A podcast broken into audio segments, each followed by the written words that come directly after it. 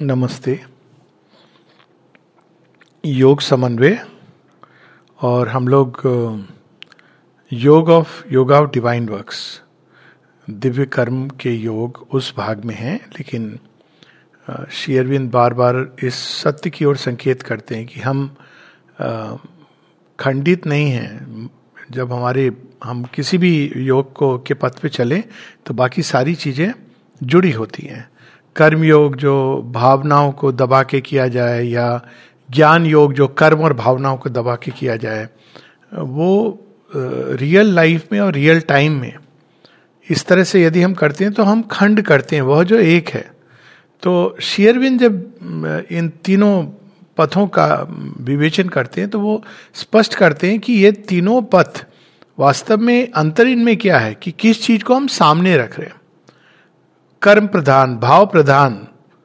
लेकिन कर्म प्रधान भाव शून्य नहीं है और भाव प्रधान ज्ञान शून्य नहीं है ज्ञान विहीन नहीं है।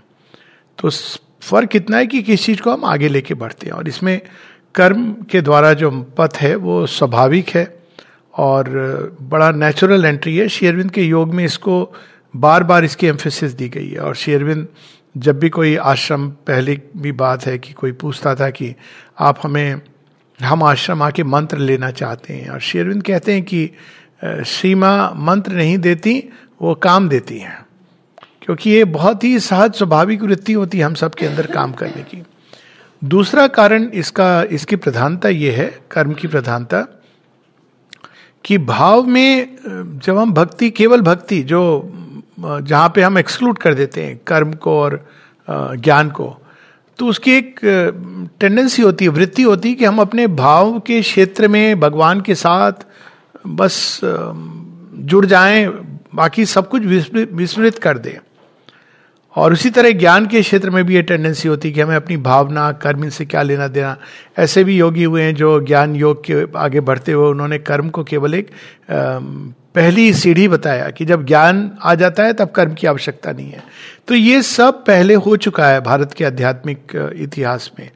तो शेयरविंद इस भूल को करेक्ट कर रहे और ठीक श्री कृष्ण की तरह, क्योंकि वो बार बार कहते हैं, जहाँ श्री कृष्ण ने अपना काम छोड़ा है, उसी को वो परिपूर्णता की ओर ले जा रहे हैं। और श्री कृष्ण ने संसार को, मनुष्य को, कर्म का मार्ग, इतनी प्रधानता है उसमें, ईश उपनिषद में भी कर्म का मार्ग। तो कर्म के मार्ग से हम कैसे योग युक्त हो सकते हैं, इसकी बात यहाँ हो रही है।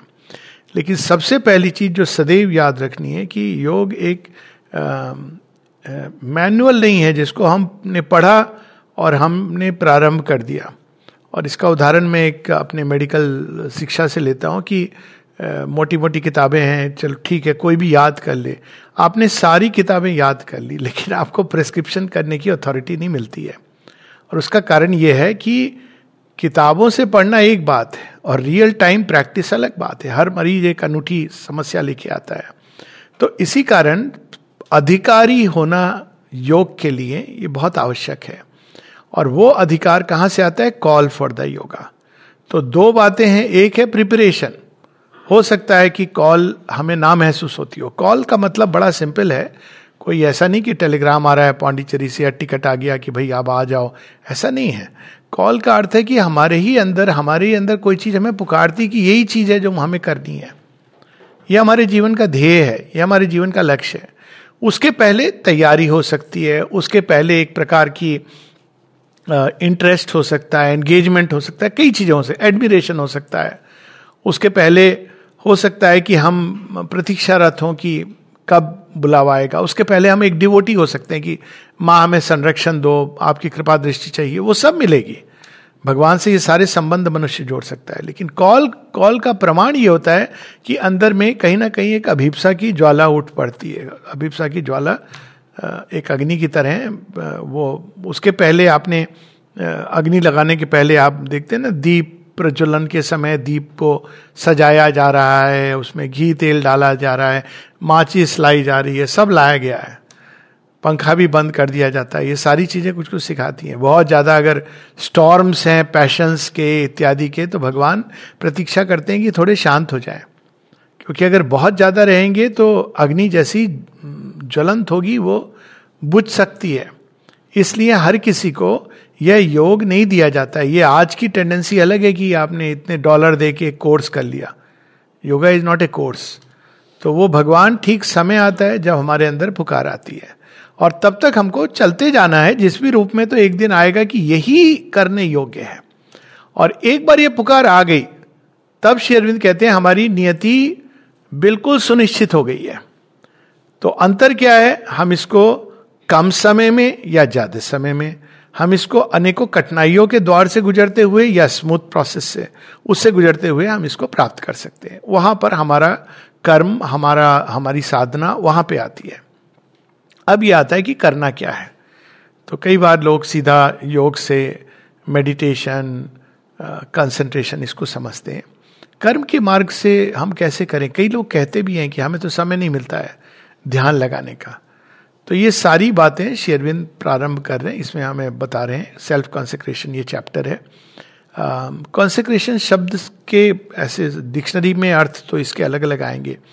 लेकिन जो अर्थ सबसे अधिक इसका जो गूढ़तम अर्थ आता है वो है कि जब हम यज्ञ में आहुति के रूप में कुछ डालते हैं ये एक यज्ञ है। वैदिक ऋषि यज्ञ करते थे। तो ये यज्ञ है जिसमें हम स्वयं को डालते हैं। धीरे धीरे करके। घृत घृत हम डालते हैं ना पूरा यज्ञ में। अब घृत क्या है? हमारी, हमारे विचार हैं, उनको हम उस अग्नि में डालते हैं। क्यों विचार है? क्योंकि घृत शब्द जो है, उसमें चिकनाहट है।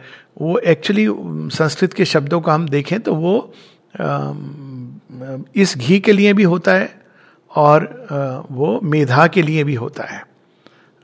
इसीलिए पुराने समय वेदों में जो अश्व हैं, उनको कहा गया घृताश्नो, उनके जिसके पाँव में घी लगा पाँव में घी लगे हुए थोड़ी होते हैं घोड़े।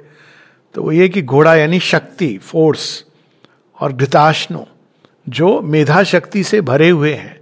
तो ये मेधा शक्ति को हमको उसमें डालना है। उसी तरह से हमको अपने भावों को भी उस यज्ञ में आहुति के रूप में डालना है। क्यों डालना है? भगवान तो हमको दे दे, क्योंकि ये पुराना भगवान का एक फॉर्मूला है।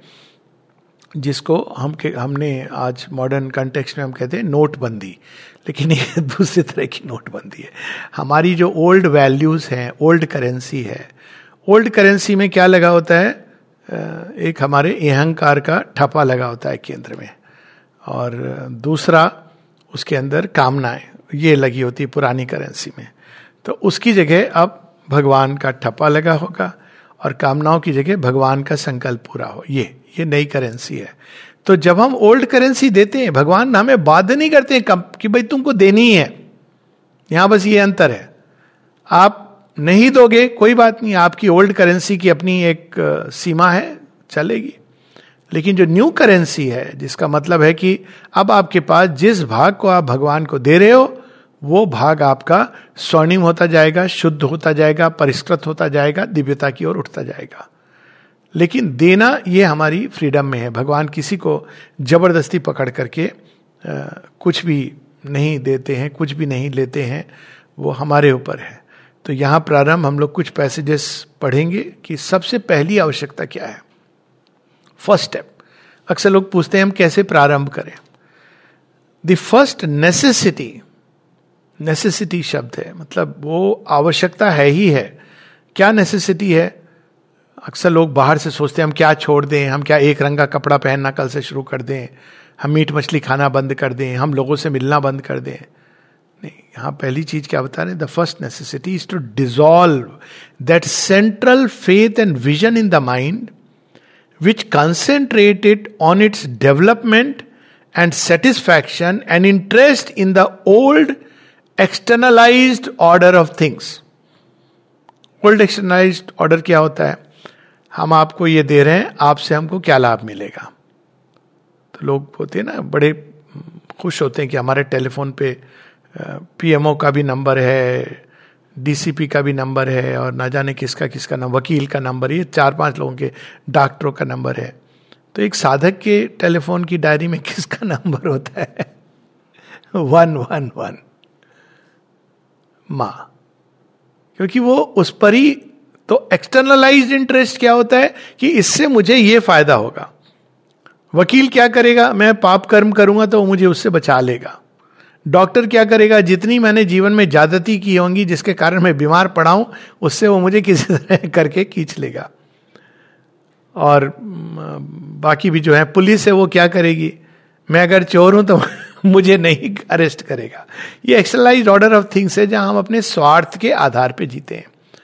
और डिवाइन ऑर्डर ऑफ़ थिंग्स क्या करती हैं? वो हमारे बचाती भी हैं, ऐसा नहीं नहीं बचाती हैं, और हमारे अंदर उस वृत्ति को भी नष्ट करती हैं। लेकिन उसका स्ट्रेस होता है वृत्तियों को नष्ट करने पर। तो मुख्य चीज़ जो एक्सचेंज होता है उसमें कि ओल्ड एक्सटर्नलाइज ऑर्डर केवल अपने स्वार्थ को देखता है। और ये जो नई चीज़ जो हमको देखनी है, वो अपने स्वार्थ के लिए नहीं। हमको ये देखना है कि भगवान का कार्य कैसे सिद्ध हो, उनका संकल्प हमारे अंदर भी और संसार के अंदर भी, दोनों के अंदर। तो पहली चीज़ है कि हमको ये शिफ्ट करनी है अपनी नीडल को। जितना अधिक हम अपने स्वार्थ के बारे में सोचेंगे, उतना हमारे भगवान के बीच में। यहाँ तक कि शेयरविंद माता जी यहाँ तक कहती हैं इवन मैं कितनी प्रोग्रेस कर रहा हूँ, मैं कहाँ पहुँच गया हूँ और कितना प्रोग्रेस करना अच्छा वो व्यक्ति तो इतना प्रोग्रेस कर रहा है। ये सारी चीज़ें अहम भाव हैं। और ये सब हमारे और भगवान के बीच में दीवार बन के आती हैं। It is imperative to exchange this surface orientation for the deeper faith and vision which see only the divine and seek only after the divine see only the divine अब ज़ाहिर है, इन आँखों से नहीं, शुरू में दिखता है। तो फेथ फेथ क्या? कैसी भी परिस्थिति हो, कैसी भी अवस्था हो, कैसी भी घटनाक्रम हो रहे हो सी ओनली द डिवाइन इसके भीतर भगवान है। और यदि मुझे अभी नहीं दिख रहे तो यदि मैं श्रद्धा की डोर को पकड़े रहूँ, कालांतर में वो स्वयं को उद्घाटित करेंगे। हम लोग क्या करते हैं, बहुत जल्दी डर के, भय से, स्वार्थ से हम जल्दी ही अपनी आँखें मोड़ लेते हैं। और शेरविंद का एग्ज़ाम्पल है। जब वो अलीपुर जेल में होते हैं, उनको कहा, कौन सा उनका आश्रम था? किस आश्रम में गए थे? अलीपुर जेल उनका आश्रम बन जाता है, जहाँ पे भगवान के दर्शन होते हैं। तो हर अवस्था में see only the divine and seek only after the divine ये पहली आवश्यकता है। The next need is to compel all our lower being to pay homage to this new faith and greater vision एक भाग हमारा तो मान गया कि ठीक है। भगवान सर्वोप्रिय हैं। उन्हीं को हम देखेंगे। उन्हीं की, भगवान को देखना इसमें यह भी आता है कि भगवान का संकल्प क्या है इसमें? भगवान का प्रयोजन क्या है? तो उसमें कंप्लेनिंग, ग्रम्बलिंग, ये सब चले जाते हैं। बीमार हो गया व्यक्ति। भगवान का क्या प्रयोजन है? ये नहीं कि शिक्षा क्या दे रहे हैं। भगवान ऐसे शिक्षा की बात नहीं। प्रयोजन क्या है? कुछ तो है। अब देखिए, अलीपुर जेल में भगवान ने क्यों ले गए थे श्री अरविंद को? तो शेरविंद ये नहीं कहते, मुझे भगवान ये सिखाना चाह रहे थे। ये अक्सर हम लोग कहते हैं, भगवान, माँ हमको ये सिखा रही हैं या दंड दे रही नहीं। उनके लिए कुछ और कार्य उन्होंने रखा था, इसलिए वो लेकर के वहाँ आते हैं। तो हमारे जीवन में हमको ये देखना है कि भगवान का हमारे अंदर प्रयोजन क्या है? हमारे माँ बाप का हमारे अंदर प्रयोजन क्या है? समाज का हमारे अंदर प्रयोजन क्या है? हमारे स्वार्थ का हमारे अंदर प्रयोजन क्या है? इसको डिसॉल्व करना है। और केवल एक ही प्रश्न करना है, भगवान का हमारे अंदर क्या प्रयोजन है? और फिर सारी प्रकृति को उस प्रयोजन के प्रति अपने आप को उत्सर्ग करना है। आत्म उत्सर्ग would be the right word for self consecration उत्सर्ग करना है, प्रस्तुत करना है, समर्पित होना है। ये नहीं चलेगा कि एक भाग तो कह रहा है हाँ भगवान। दूसरा कह रहा है, थोड़ा ये भी, थोड़ा वो भी। तो वही है, दुविधा में दोनों गए, माया मिली न राम। राम पकड़ जो लीजिए, माया मिले और राम। ये दूसरा पार्ट मेरा एडिशन है कि अक्सर लोग ये सोचते हैं कि फिर नहीं, हमको तो माया से अट्रैक्शन है तो राम को बाद में देखेंगे। और ये भी मन में भाव आता है कि राम मिलेंगे तो माया चली जाएगी। अरे, उन्हीं की माया है। द्विधा में दोनों गए, माया मिली ना राम। और राम को जो पकड़ लिया तो माया तो अपने आप रहती है साथ में। लेकिन वो भ्रमित नहीं करती है, वो विद्यामयी माया है। वो भ्रमित नहीं करती, हमको मोह आसक्त नहीं करती, यानी आप संसार में सब कुछ के बीच में हो, डील कर रहे हो, लेकिन आपको पता है कि you belong to the divine आप भगवान के हो, भगवान के लिए हो। किसी चीज़ से आप भाग नहीं रहे हो तो यही अंतर है इसमें। और फिर क्या करना होता है? All our nature must make an integral surrender it must offer itself in every part and every movement to that which seems to the unregenerated sense mind, so much less real than the material world and its objects. हमारी ऊर्जाएँ कहाँ लगी होती हैं? हमारे विचार, कभी भी हम ध्यान से देखें तो लगेगा माय गॉड कौन सी क्योटिक फैक्ट्री है ये?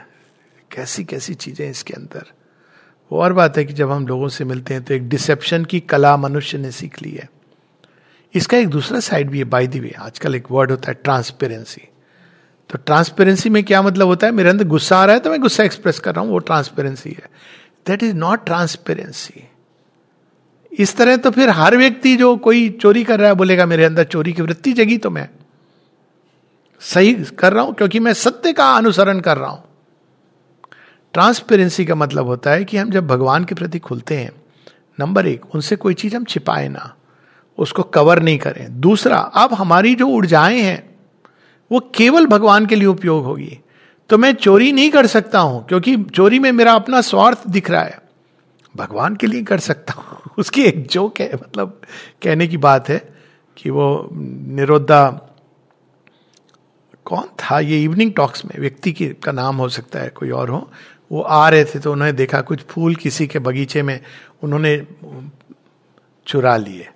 चुरा लिए ऑफ़र करने के लिए सी अरविंद को। तो फिर आके बोले, सर, ये गलत हुआ क्या? मैंने आपके लिए सोच के मैंने, लेकिन किए तो मैंने चोरी। किसी और के थे? श्री अरविंद कहते हैं दिस इज़ साइकिक स्टीलिंग ये भारत की एक बात है कि भारत ने मोटिव्स पे इंपॉर्टेंस दी है। कर्म से अधिक मोटिव आप कोई कर्म क्यों कर रहे हैं? ये बहुत इंपॉर्टेंट है कि ये नहीं, ये कोई चोरी का सैंक्शन नहीं है कि मैं चुरा करके भगवान को पैसे ऑफ़र कर दूँ, ये भी लोग, ये नहीं मतलब है इसका। मतलब ये है कि जो हमारी मनोवृत्ति ये होनी चाहिए कि हम जो भी काम कर रहे हैं, अब ये हम भगवान की सेवा के लिए कर रहे हैं, उस रूप में कर रहे हैं। Our whole being soul mind sense heart will life body soul वो केंद्रीय पार्ट जो भगवान की ओर मुड़ा है तो ऐसा नहीं कि उसके अंदर हेजिटेट हो कि अभी इधर चले, फिर नहीं नहीं, वो वाला भगवान ज़्यादा अच्छा लग रहा है, चलो उधर चलो। ये जब हेजिटेशन होती है ना हमारे अंदर तो वास्तव में हम कहीं नहीं, उसके ठीक है, ढूंढ रहे हो, ढूंढो, कोई प्रॉब्लम नहीं है उसमें। स्वामी विवेकानंद भी कहते हैं कि यू रीड एक फ़ेज़ होता है जब हम पढ़ रहे हैं अनेकों पथ पढ़ रहे हैं। आप किनारे खड़े हो कि भाई, कौन सी आप नाव में बैठोगे? अब एक नाव में बैठ गए।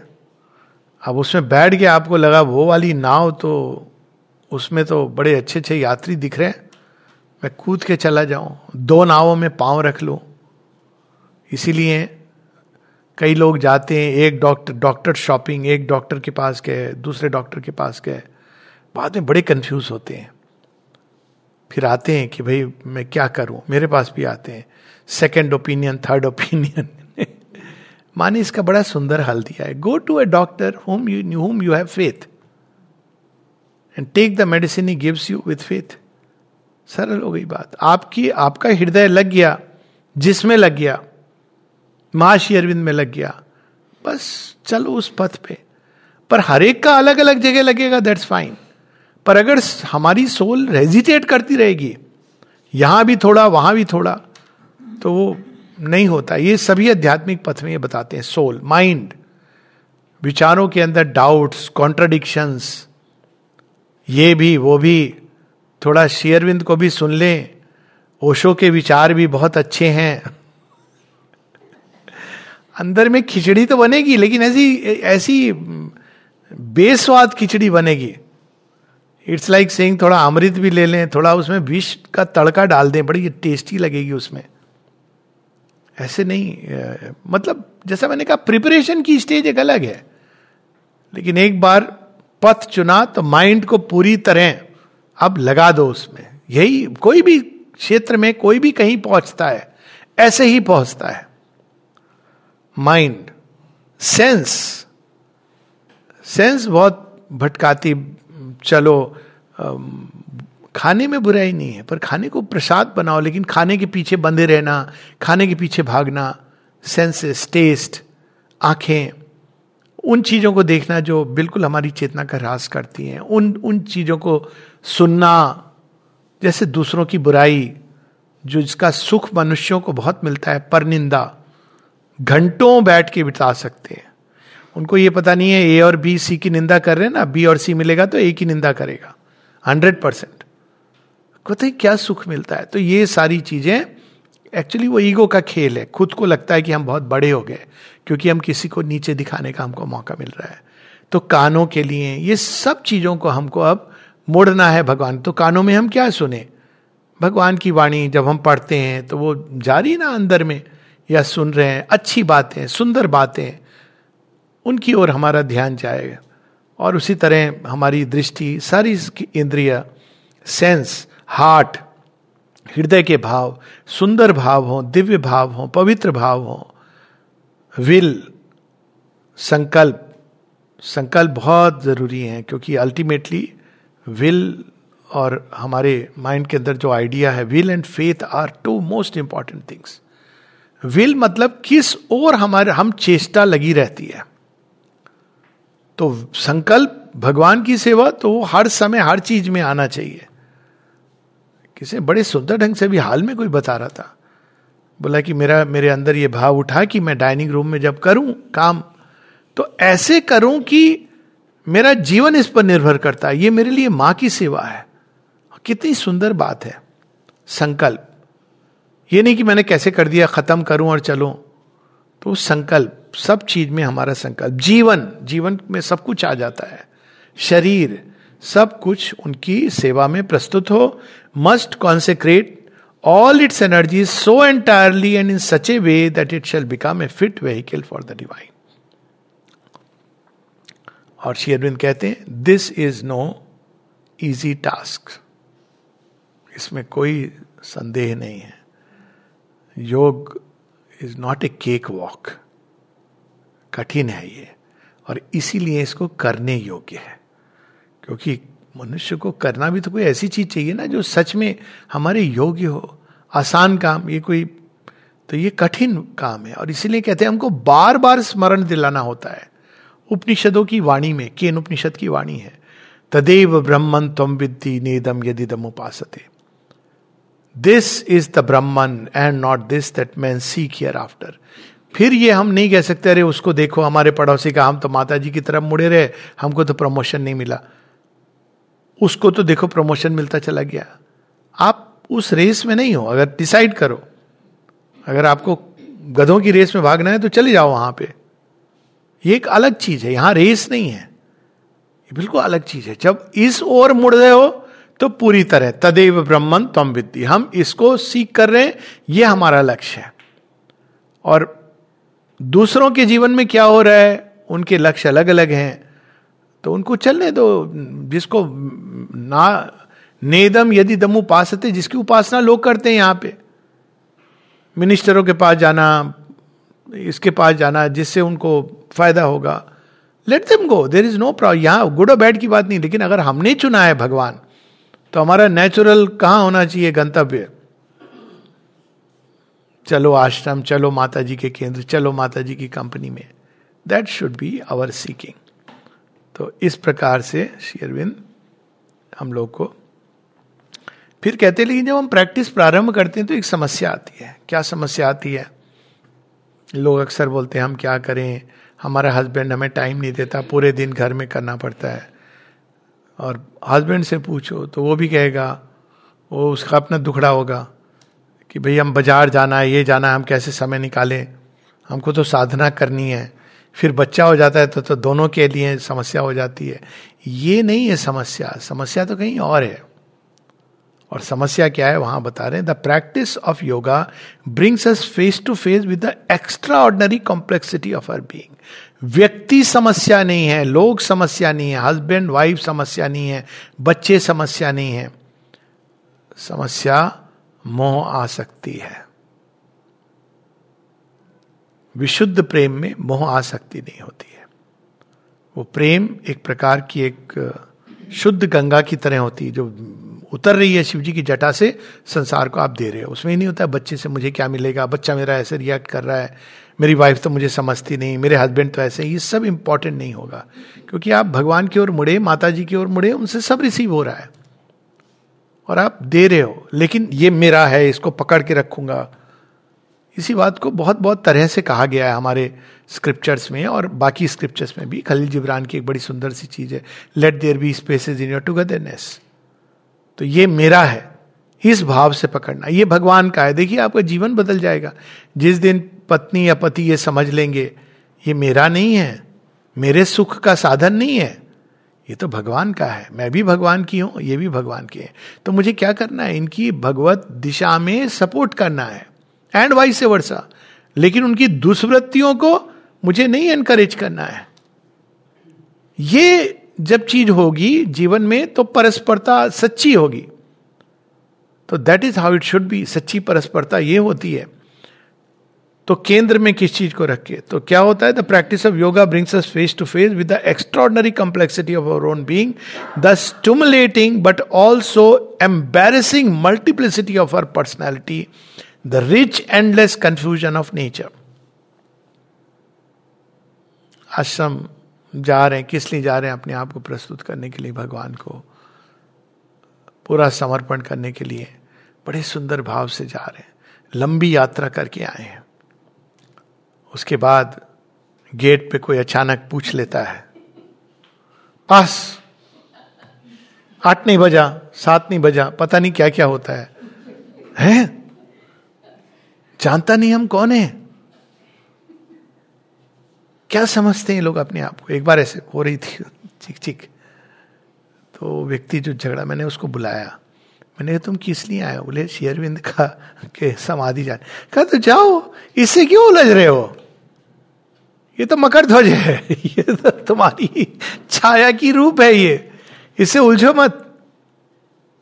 बाकी शेयरविंद देख लेंगे। इसको सुधारना तुम्हारा काम नहीं है। सुधरेगा भी नहीं। इसको सुधारना माता जी का काम है। वो प्रयास कर रही है दस साल से, ना जाने बीस साल से, तीस साल से। तुम अपने को सुधार लो, चले जाओ समाधि पे।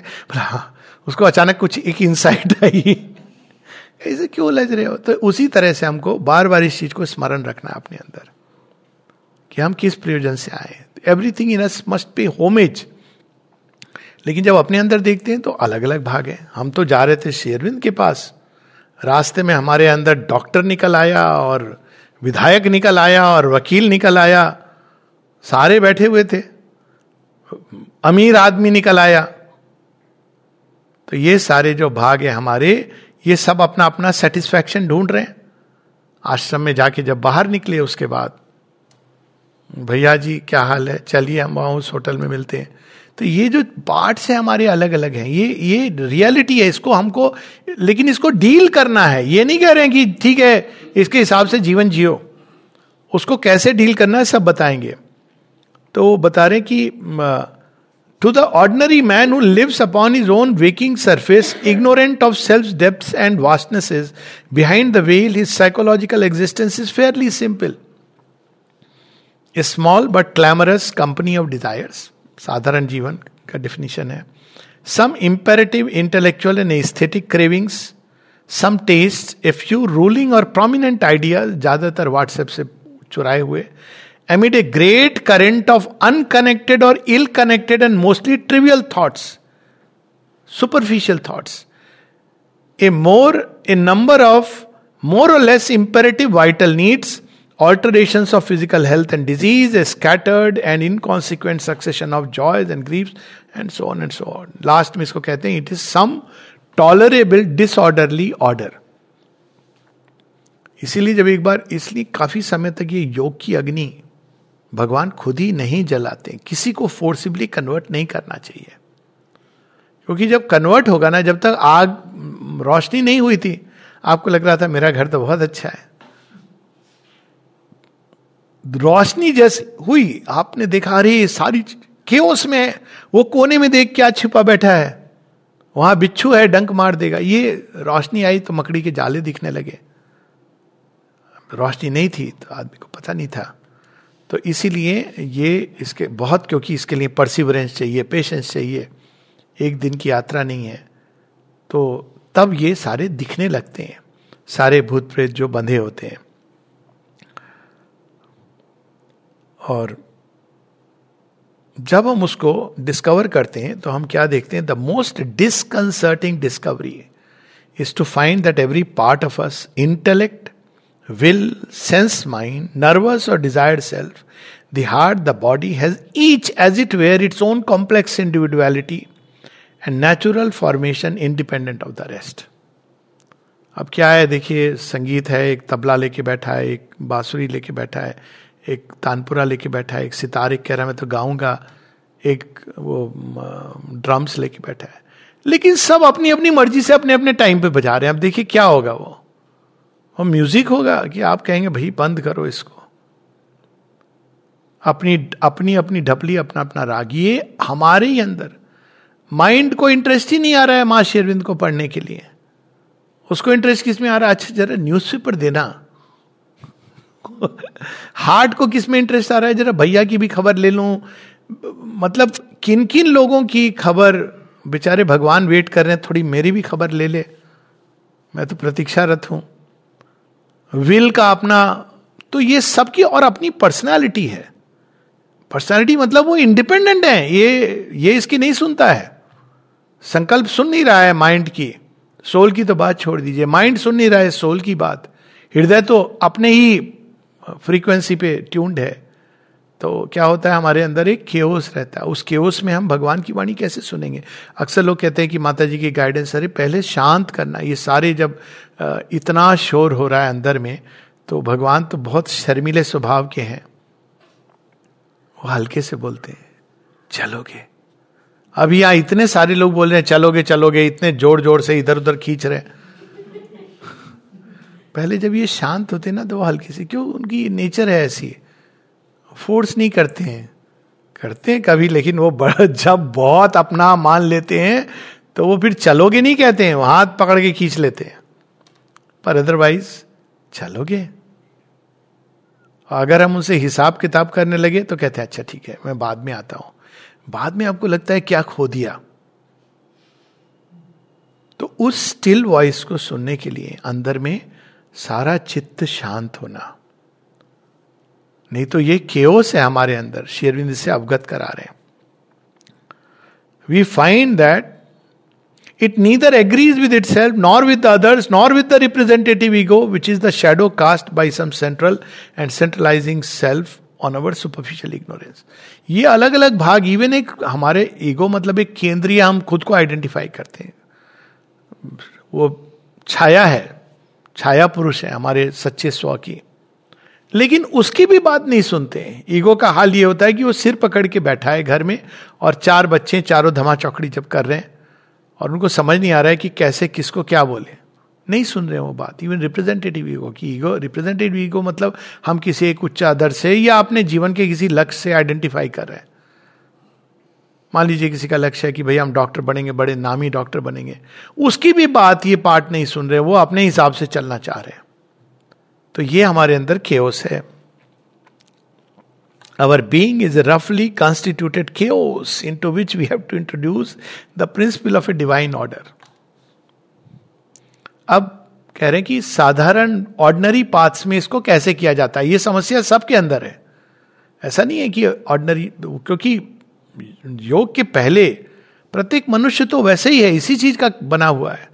तो साधारण पथों में क्या किया जाता है? In the ordinary paths of yoga the method use for dealing with these conflicting materials is direct and simple one or another of the principal psychological forces in us is selected as our single means for attaining the the divine, the rest is quieted into inertia or left to starve in its smallness. तो क्या हुआ? Senses आँख बंद कर लेंगे, नाक पे पट्टी चढ़ा लेंगे, कान भी हो सका तो बंद कर लेंगे। हम लोगों से इंटरेक्ट नहीं करेंगे, बाहर ही नहीं निकलेंगे। हम केवल भक्त, फिर भक्ति, हमको ज्ञान से कुछ लेना देना नहीं है। कर्म से हमारा क्या नाता? हमको तो भगवान मिल गए। उसी तरह जो ज्ञान के पथ में वो एक आइडिया को पकड़ के उसमें ध्यानस्थ हो जाते हैं। और फिर वो क्या करते हैं? हृदय के जब भाव तरंगे उठती हैं आकर्षण होता है, प्रेम होता है, नहीं, उसको वो सप्रेस कर देते हैं। और धीरे धीरे वो हिस्सा स्टार हो जाता है, समाप्त हो जाता है। क्यों? क्योंकि ऑर्डनरी पथ में क्या है? आपको एक जैसे लेजर बीइंग होती है, हम लोग एक समझिए कि मैजिक सर्कल के अंदर रह रहे हैं बबिल के अंदर। मन की एक बबिल है, मन ने एक, हम है, उसका एक बबिल बनाया हुआ है।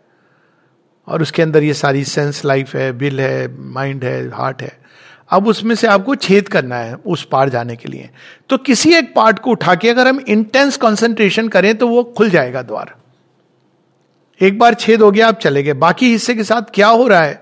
ऐसे भी योगी हुए हैं जिन्होंने इतना उसको ऐसे छोड़ दिया है, एक जगह परमंश की गति भी उसको कहते हैं, कि वो पार्ट फिर आपका अपने हिसाब से बिहेव कर रहा है। आपको उसे कोई लेना देना नहीं है।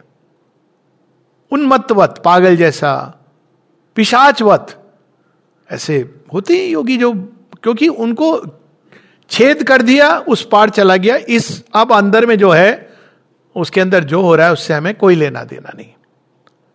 तो ये ऑर्डनरी पथ में ऑर्डनरीली ट्रेडिशनल पथ में इस प्रकार से डील करते हैं। फिर हम लोगों को क्या करना होता है? But for the sadhak of the integral yoga this inner or this outer solitude can only be incidents or periods in spiritual progress निषेध है। पूरा नहीं जब बहुत क्रूडनेस हो, बहुत अधिक पकड़ हो सेंस माइंड की तो यह आवश्यक होता है, लेकिन टेम्परेली अगर हम उसको परमानेंट करेंगे कि यही पथ है तो हम इस पथ पे नहीं, संन्यास के पथ पे जा रहे हैं। यहाँ तक माँ ने कहा था कि अगर तुम सारे दिन केवल जप करते रहोगे माता जी का नाम भी ले रहे हो, कुछ भी माने का तब तुम्हारे अंदर एक एसेटिक टेंडेंसी आ जाएगी। तो आपको ये डिनाइड है सॉलिट्यूड आप कर सकते हो कभी, कुछ दिनों के लिए, कुछ महीनों के लिए। हो सकता है एक आध वर्ष के लिए, क्योंकि आपको अपने बींग को थोड़ा शांत करना है। तो आप बहुत ज़्यादा चीज़ें जो बांधे हुई हैं, जिसको कहते हैं ना डी एडिक्शन डिटॉक्स तो डिटॉक्स करने के लिए एक तरीका होता है कि हम चीज़ों से दूर हो जाएँ, जो चीज़ें हमको बहुत अधिक खींचती हैं और पकड़ती हैं। हेल्प करता है ये, लेकिन टेम्परेली ये एक्सेप्टिंग लाइफ अब आ रही है जो रियल बात एक्सेप्टिंग लाइफ जीवन को हमको स्वीकार करना है। बार बार माता पुस्तक में शेरविंद कहते हैं to walk through life shortcut नहीं है। Accepting life he has to bear not only his own burden but a great part of the world burden too along with it as a continuation of his own sufficiently heavy load कैसे? अब आप जीवन को स्वीकार कर रहे हो। जीवन में साधु, असाधु सब है। आपसे कोई बहुत गुस्सा हो गया। अब साधारण जीवन में क्या होता है? सन्यासी तो कहेगा, हमको कोई लेना देना नहीं। या उसको श्राप दे के चला जाएगा। और जो साधारण मनुष्य है, वो क्रोध का रिज़ल्ट क्रोध। अब आप क्या करोगे? आपको उसका बर्डन अब उसने तो अपना विष आपको उड़ल दिया। जैसे किया था ना, वो रत्नाकर की स्टोरी है। तो क्या कहते हैं उसको? उसका ही सत्य दिखलाते हैं। आपको उस विष के रिटर्न में शुद्ध प्रेम। आपके अंदर घृणा का बीज नहीं उठे। अरे, ये देखो, कैसा आदमी है इतना। लोग बात करते हैं ना non judgemental and they are very judgemental about those other they say oh you are being very judgemental तो मैं तो कहता हूँ कि you are being judgemental about my being judgemental and both are mental aspiring to be supramental so क्या करना है हमको? हमको जज नहीं करना है। क्यों? क्योंकि सबके अंदर एक दिव्यता का बीज है। इस दृष्टि से अब इसमें क्या हुआ? आपने बर्डन कैसे बेयर किया? आपने उसका विष लिया। साथ में आपने क्या किया? उसके पास किस चीज़ की कमी थी? वो दिया, जिससे उसके अंदर कहीं ना कहीं भगवान का कोई बीज उगे। लेकिन माटिर बन के नहीं कहा जा रहा है। ये नहीं कि ठीक है, हम तो ये नहीं कहा जा रहा है। ये जीवन है। जीवन में ये सारी प्रस्तुति होंगी। आप उससे कैसे रिएक्ट करोगे? और ये लोगों की नियति बदल सकता है। इसका मैंने एक्चुअल देखा है। एक टेररिस्ट जो धमकी देने आया था। और उसको जब ये कह दिया गया कि हम माँ की संतान हैं, तुम्हें जो उचित लगता है तुम करो, हमें जो उचित लगता है हम करेंगे। बाद में वो डिवोटी बन गया मास्टर रविंदो का। शक्ति होती है उसमें, जब आप शांति और उसके साथ तो वो संसार का बर्डन लेकिन एक और सेंस में ये बर्डन है, वो भी वो बताएँगे। Therefore his yoga has much more of the nature of a battle than others but this is not only an individual battle it is a collective war waged over a considerable country अब यहाँ पे इसका दूसरा सत्य उद्घाटित कर रहे हैं। He has not only to conquer in himself the forces of egoistic falsehood and disorder but to conquer them as representative of the same adverse and inexhaustible forces in the world धीरे धीरे हमारी चेतना सीमित नहीं रहती है। विश्व विराट होने लगती है। विश्व चेतना में फैलने लगती है। तो जो कुछ आपके वातावरण में, जो कुछ हो रहा है, वो अपने आप आपके अंदर आता है। और वातावरण में क्या है संसार में? विष है। माता जी ने तो आश्रम को एक सुरक्षित स्थान इसीलिए बनाया, लेकिन फिर भी संसार तो यहाँ भी है। तो वो जो विष आता है आपके अंदर आपके अंदर मान लीजिए कोई डिफेक्ट है तो आपके पास एक प्रकार का विष बार बार आकर्षित होगा। एक प्रकार की कठिनाई उस तरह के लोग और कई बार, आश्रम के बारे में एक चीज़ प्रचलित थी, अभी भी है। आप जब आते हो तो आपके पास ऐसे लोग आकर्षित होंगे, ऐसे लोगों से मिलेंगे जो आवश्यक है आपके जीवन में, आपके ही अंदर की हिडन वीकनेसेस को बाहर लाने के लिए। अब मैं इलेबोरेट नहीं कर रहा हूँ। अब क्या होगा कि आप अब उस कठिनाई के रिप्रेजेंटेटिव हो गए हो। अब मान लीजिए क्रोध आता है या भय आता होता है, या बहुत सारी कामनाएँ उठती हैं लस्ट उठता है ग्रीड उठता है।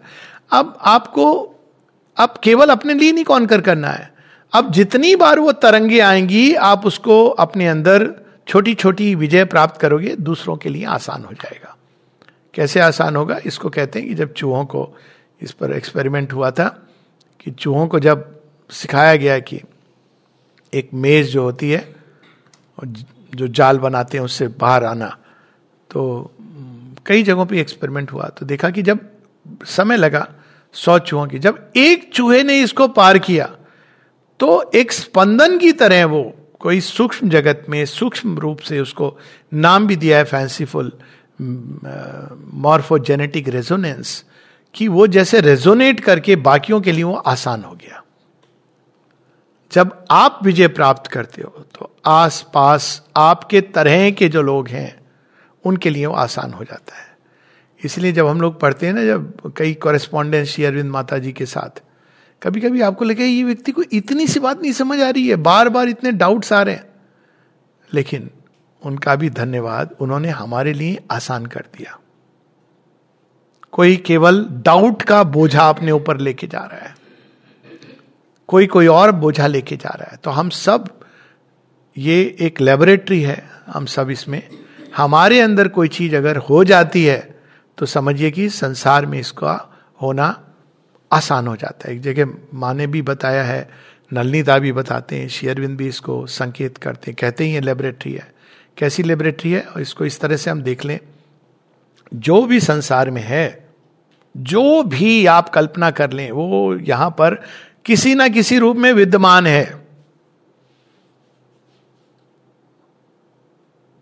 जो भी संसार में एक वृत्ति के रूप में, ये नहीं कि कोई खून खराबा कर रहा है। पर वृत्ति जो होती है, जो उसके रूट्स होते हैं, वो विद्यमान है। अब इसका रिवर्स अगर वो यहाँ पे कॉन्कर हो जाता है तो उसका इंपैक्ट भारतवर्ष पे पड़ता है। भारतवर्ष का इंपैक्ट विश्व में पड़ता है। एक बड़ा सुंदर नलनीदा का आर्टिकल है। The individual ashram India and the world और इसी तरह से जब हम अपने अंदर देवासुर संग्राम में देवताओं का साथ देते हैं, देवत्व का साथ देते हैं और किसी असुर वृत्ति को कॉन्कर करते हैं। तो धीरे धीरे और ये देखिए आप जीवन में हमेशा ऐसे हुआ है।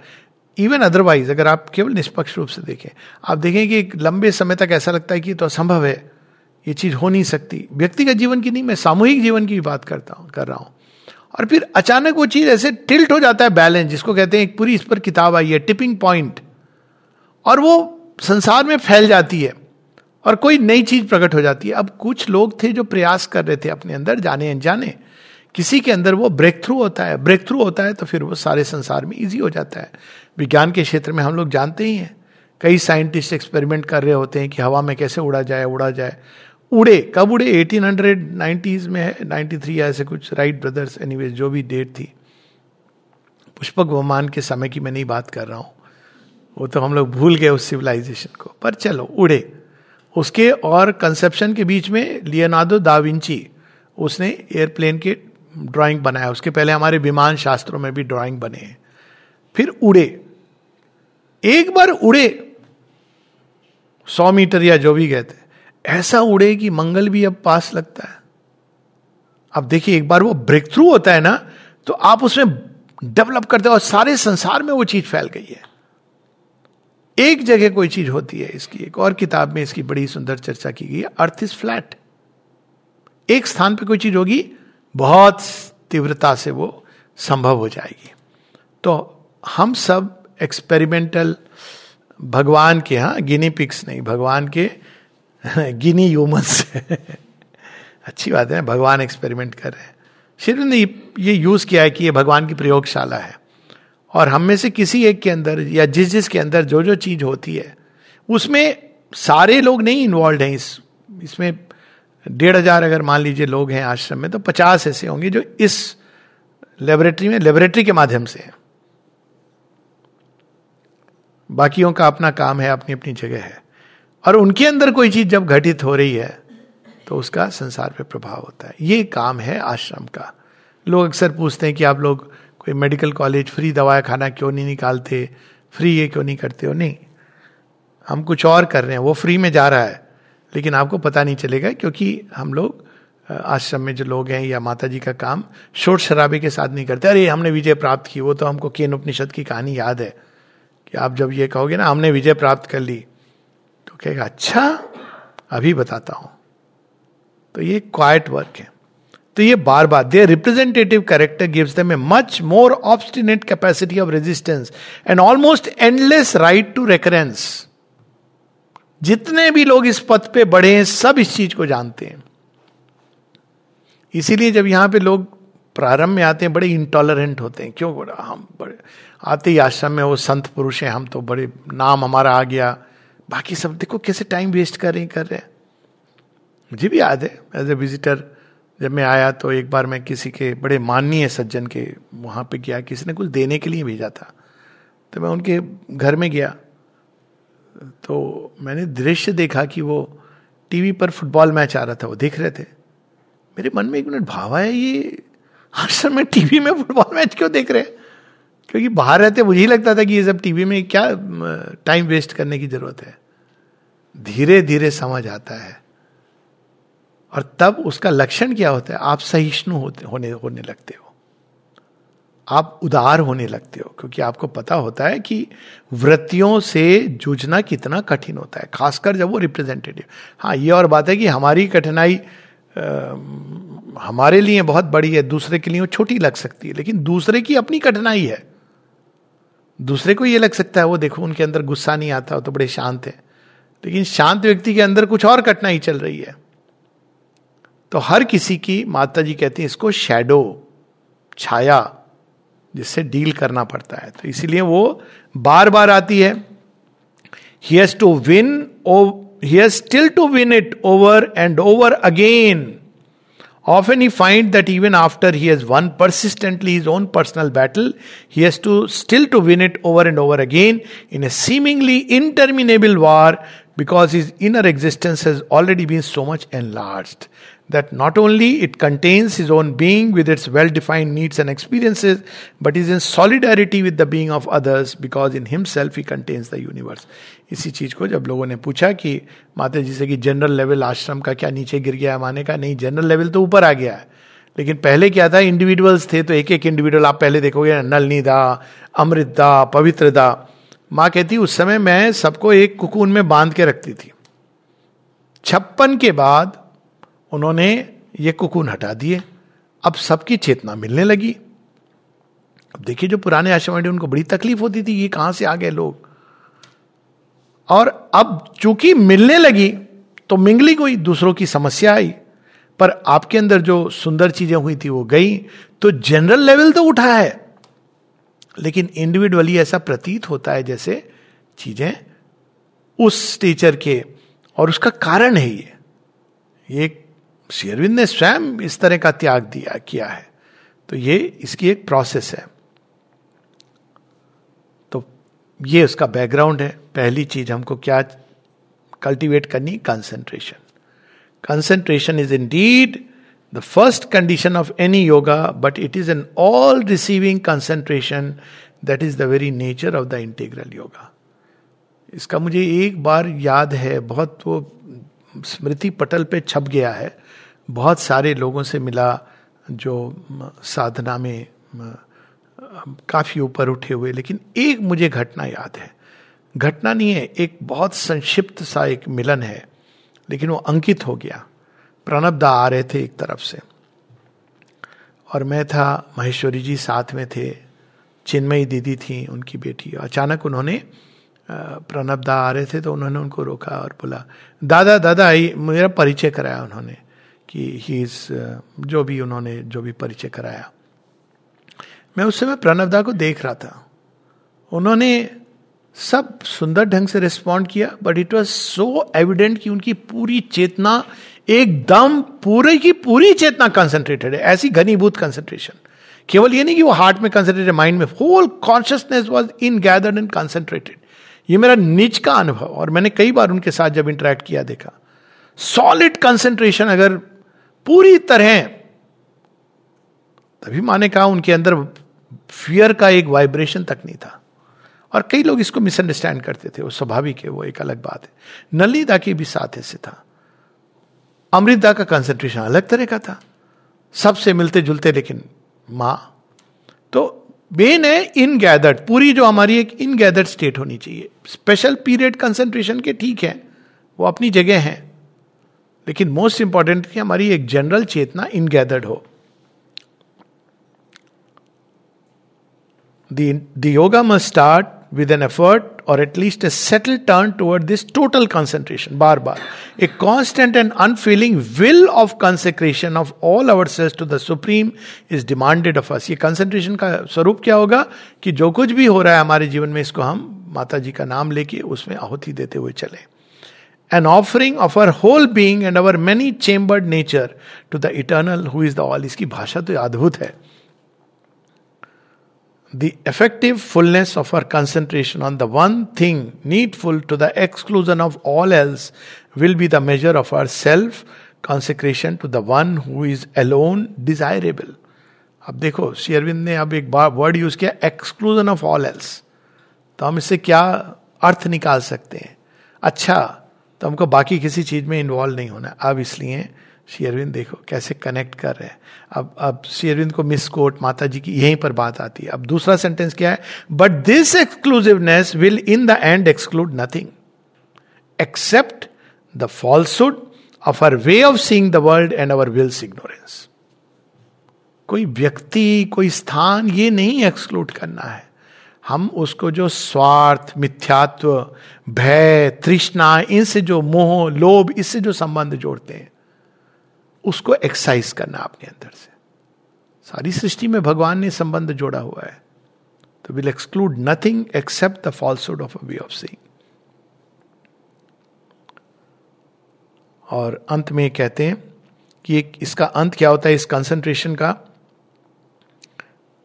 For our concentration on the eternal will be consummated by the mind when we see constantly the divine in itself and the divine in ourselves, but also the divine in all things and beings and happenings. It will be consummated by the heart when all emotion is summed up in the love of the divine, of the divine in itself and for itself, but love too of the divine in all its beings and powers and personalities and forms in the universe. It will be consummated by the will when we feel and receive always the divine impulsion and accept that alone as our sole motive force. But this will mean that having slain to the last rebellious straggler the wandering impulses of the egoistic nature, we have universalized ourselves and can accept with a constant happy acceptance the one divine working in all things. हर चीज में हर व्यक्ति के अंदर हर अवस्था में हर परिस्थिति में हर स्थान पे हर गति में, हर संगति में भगवान को खोजना, उनसे जुड़ना। और हर जगह सर्वव्यापी है तो ये तो फ़ायदा है ना। उसके लिए कोई तो शुरू में ये कठिन होता है, लेकिन धीरे धीरे इसको शेयरविंद कहते हैं, जब ऐसा हो जाए हमारे अंदर this is the first fundamental Siddhi of the integral yoga इसीलिए ईशोपनिषद कहती है, ततो ना विजुगुप सते कैसे पता चलता है कि कोई व्यक्ति ने भगवान को प्राप्त किया। उसको किसी चीज़ से जुगुप्सा नहीं होती है। नहीं नहीं, मैं वहाँ नहीं जाऊँगा। नहीं, मैं इधर नहीं करूँगा। ये नहीं कि आपको जाके कुछ प्रूफ करना है, ये नहीं कहा जा रहा है। लेकिन यदि ऐसी परिस्थिति है तो आप उससे भाग नहीं रहे हो। आप उसको भी स्वीकार कर रहे हो। उसके अंदर भी भगवान को ढूंढ। रहे सर्व, सर्वव्यापी है, सर्वत्र है। इसी, यही इस योग की कठिनाई है और यही इस योग की विजय है। It is nothing less that is meant in the end when we speak of the absolute consecration of the individual to the divine पर वो कह रहे हैं कि एक लंबी यात्रा के बाद ये आता है In the first movement of self preparation, the period of personal effort, the method we have to use is this concentration of the whole being on the divine that it seeks, and as its corollary, this constant rejection, throwing out, catharsis of all that is not the true truth of the divine. मतलब क्या हुआ कि हम किसी भी परिस्थिति में भगवान को देखने की चेष्टा करें। हमारे अंदर एक पार्ट है जो कह रहा है भयभीत हो रहा है। कह रहे देखो भगवान ठीक है साइंटिस्ट तो कह रहा है यहाँ भयानक कोरोना मार डालेगा। हम देख रहे हैं उससे हमारे अंदर भय आ रहा है। हम देख रहे हैं कि किसी व्यक्ति से हम बात कर रहे हैं भगवान भगवान कर रहे हैं। पर मन के अंदर ये आ रहा है कि इससे मुझे ये लाभ मिलने वाला है तो वो ज़्यादा बड़ा भगवान हो गया हमारे लिए। ये सब चीज़ें उठेंगी, उन सबको रिजेक्ट करना है। ताकि हम सच्चे समत्व, सच्चा समाप्ति ये नहीं इंडिफरेंस हर किसी के साथ हमारे संबंधों का आधार भगवान होना चाहिए। इसका छोटा सा एग्ज़ाम्पल हम लोग यही देखते हैं। अभी हम लोग यहाँ पे बैठे हैं। कौन है केंद्र में हमारे? कोई ये सोच के बैठे कि अच्छा फला व्यक्ति तो ये काम करता है फला व्यक्ति वो उसकी ये भाषा है फला व्यक्ति यहाँ से आए कुछ भी नहीं। पर एक आत्मीयता लग रही है। ये आत्मीयता का आधार क्या है? This is what we have to live in our life सारा हमको अपनी आधार चेंज करनी है। An entire consecration of all that we are, think, feel, and do will be the result of this persistence. Persistence persistence यही शब्द है बार बार बारंबार पूरा जीवन करना पड़े तो ये करना है। इस तरह से।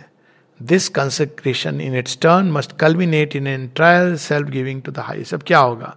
सब जगह, सब चीज़ में आप भगवान को ढूंढ रहे, देख रहे हो तो दो बातें होंगी।